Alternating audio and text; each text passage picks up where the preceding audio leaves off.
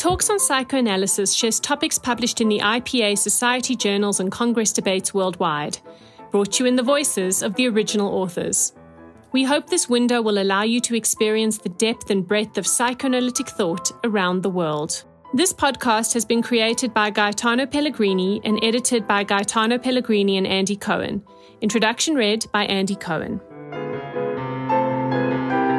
In this episode, Dr. Kenichiro Okano displays how shame and social phobia could manifest differently between the Eastern and the Western countries and investigates them from a psychoanalytical point of view.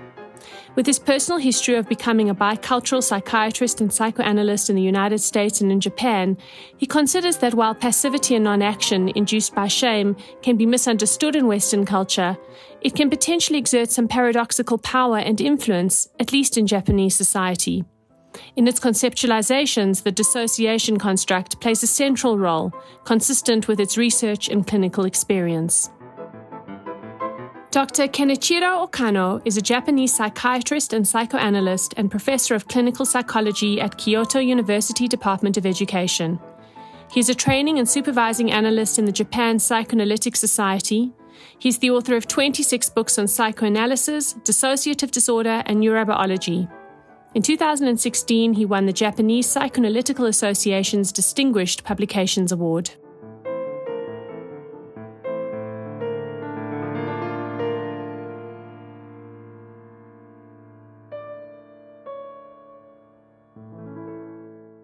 My name is Kenichiro Okano, a Japanese psychiatrist and psychoanalyst with my training at the Menninger Foundation in the United States and I would like to present a couple of materials in this podcast.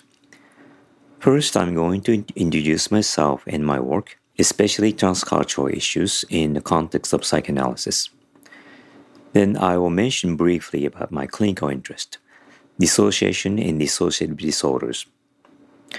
My career as a psychiatrist began upon my graduation from the University of Tokyo Medical School in 1982. While I was in a training program in psychiatry, I took an interest in psychoanalysis, which is being very actively promoted by a group of Keio University in Tokyo under the compelling leadership of Dr. Keigo Okonogi. Dr. Okonogi was one of the most prominent psychoanalysts in Japan and a disciple of Dr. Heisaku Kozawa. Dr. Kozawa was a pioneer of a psychoanalytic movement in Japan.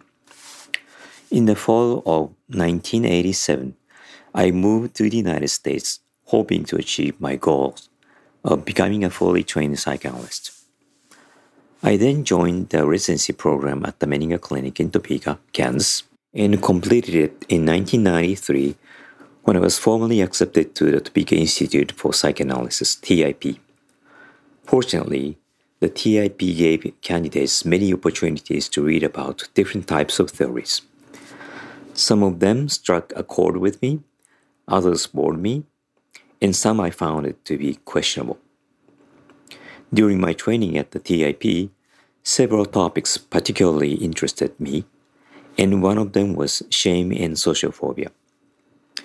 As I recall, shame was a topic that had preoccupied me since my training as a psychiatrist Traditionally, Japanese psychiatry has a special concern for so called anthropophobia, fear of human beings, a pathological form of intense shame in the presence of others. To be honest, I consider myself shame prone and bashful, and thought that my studies of this condition would not only reduce my patients suffering from this condition, but would also help me better understand myself. The conventional view held by Japanese psychiatrists is that anthropophobia is a condition unique to Japanese society that can be found only rarely in Western countries. I thought that I'd be a culturally advantageous position to study anthropophobia when I moved to the United States. However, when I arrived in the United States, I realized that a new wave of interest in pathological shame was already there, especially in the form of a condition called social phobia in DSM 3. Although social phobia is very close to Japanese type anthropophobia, I believed there to be subtle differences between them, as they have different cultural roots. I decided to elaborate on this topic to advance my study in shame. In 1994, I wrote an article entitled Shame and Social Phobia A Transcultural Viewpoint, which was published in the Bulletin of the Menninger Clinic in 1994. In this paper, I demonstrated a rather radical dichotomy between two cultures Western society, where activity is valued, versus Japanese society, where passivity has some positive and paradoxical value. In terms of the Oedipal issue, I made an analogy of manifesting one's phallus in the Western society versus hiding or pretending having phallus, or even not having a phallus in the Japanese society. In a sense, I was discussing the paradoxical nature of passivity and non action, which are given power and meanings in the Japanese society. I stressed that the meanings of passivity are palpable in a social context. For example, overt shows of affection, such as hugging and kissing, as well as verbal expressions such as I love you or I'm proud of you, strike them generally as too blatant and conspicuous, sometimes to the point of being empty and ritualistic. However, in the background of this feeling of bashfulness and awkwardness is a belief that is ingrained in Japanese mind. What is most essential and important does not reveal and manifest itself.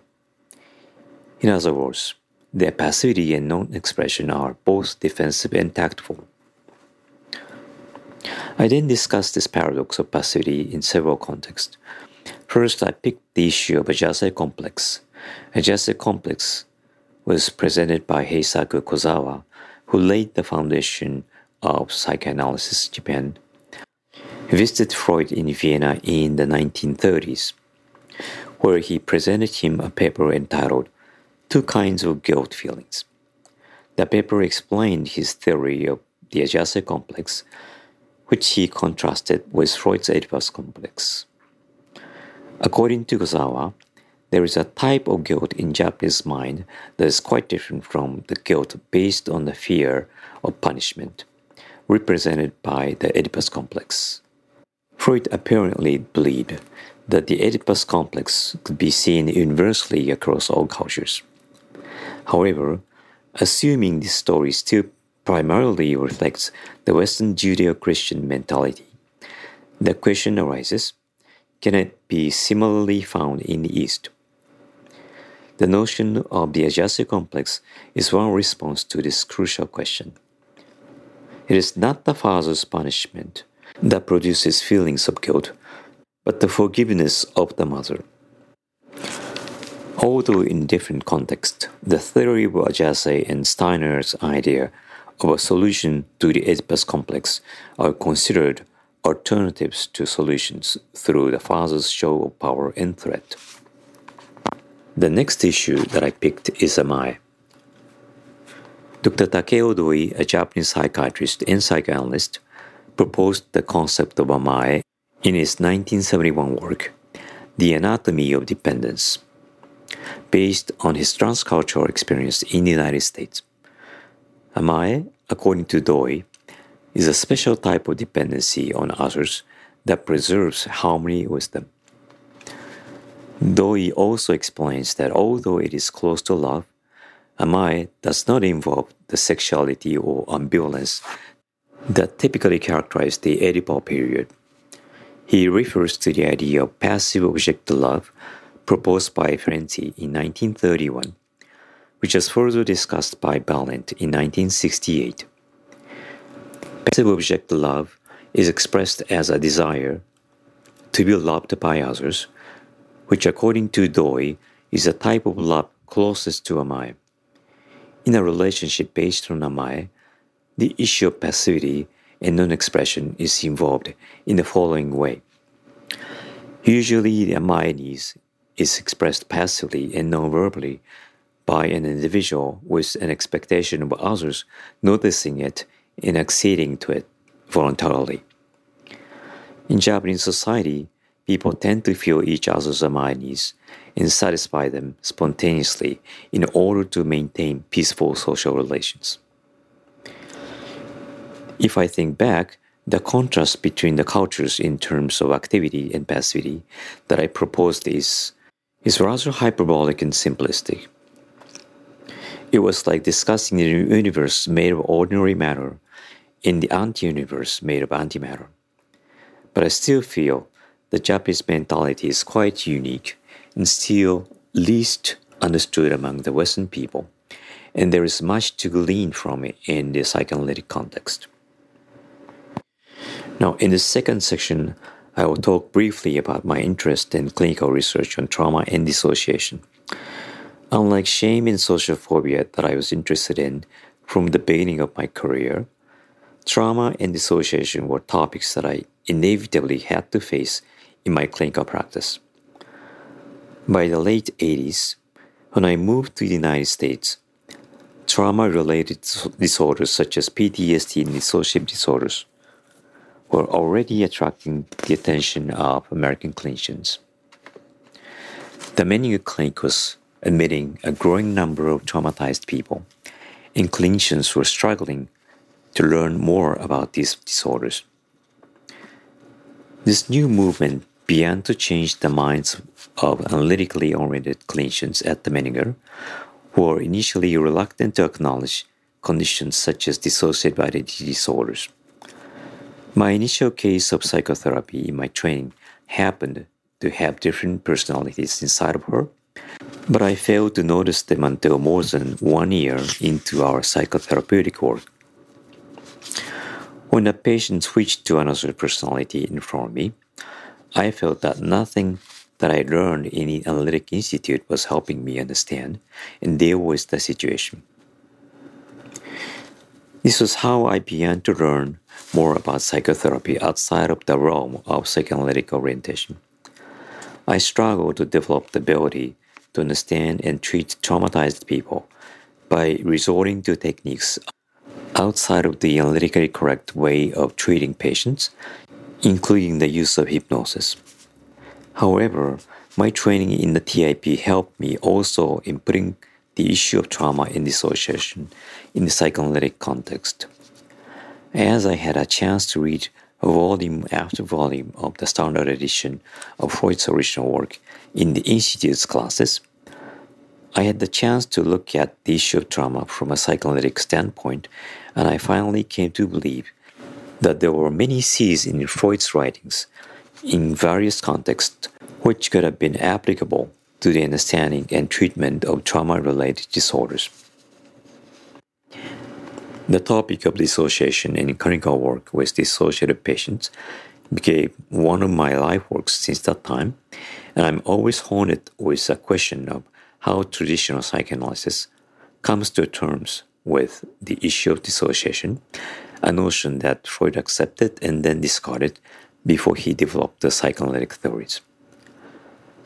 I have a pointed interest in whether a dissociative personality should be addressed as an independent and emancipated individual or partial or fragmentary existence. Recently, I published a paper titled Problem of Otherness in Dissociative Disorder in the European Journal of Trauma and Dissociation in 2019 where I discussed that the general trend among current clinicians is considered to not fully validate the uniqueness and autonomy of dissociative identities. I realized that this trend stems from the era of the Freud-Janet controversy, where Freud did not accept split personality or double consciousness, while Janet did. I discussed the conceptual ambiguity of the splitting of the mind in the sense of division versus multiplication. Division is where two minds were connected, while in multiplication, they are separated according to John O'Neill. Consequently, we tend to consider dissociation as a defensive and intentional act, at least when it was initiated, with an understanding that dissociative identities are not structurally separated from each other but are rather internally and dynamically connected to each other, that a dissociative identity is somewhat causative to and responsible for another identity's thoughts and behaviors. I consider that these two ways of understanding the nature of dissociative identity are still equally valid, but we should move more toward acknowledging the dissociative identity as an independent existence. In discussing this issue in this article, I presented a hypothesis of the neurobiological correlate of dissociative identity disorder based on the dynamic core model proposed by Gerald Edelman and Giulio Tononi.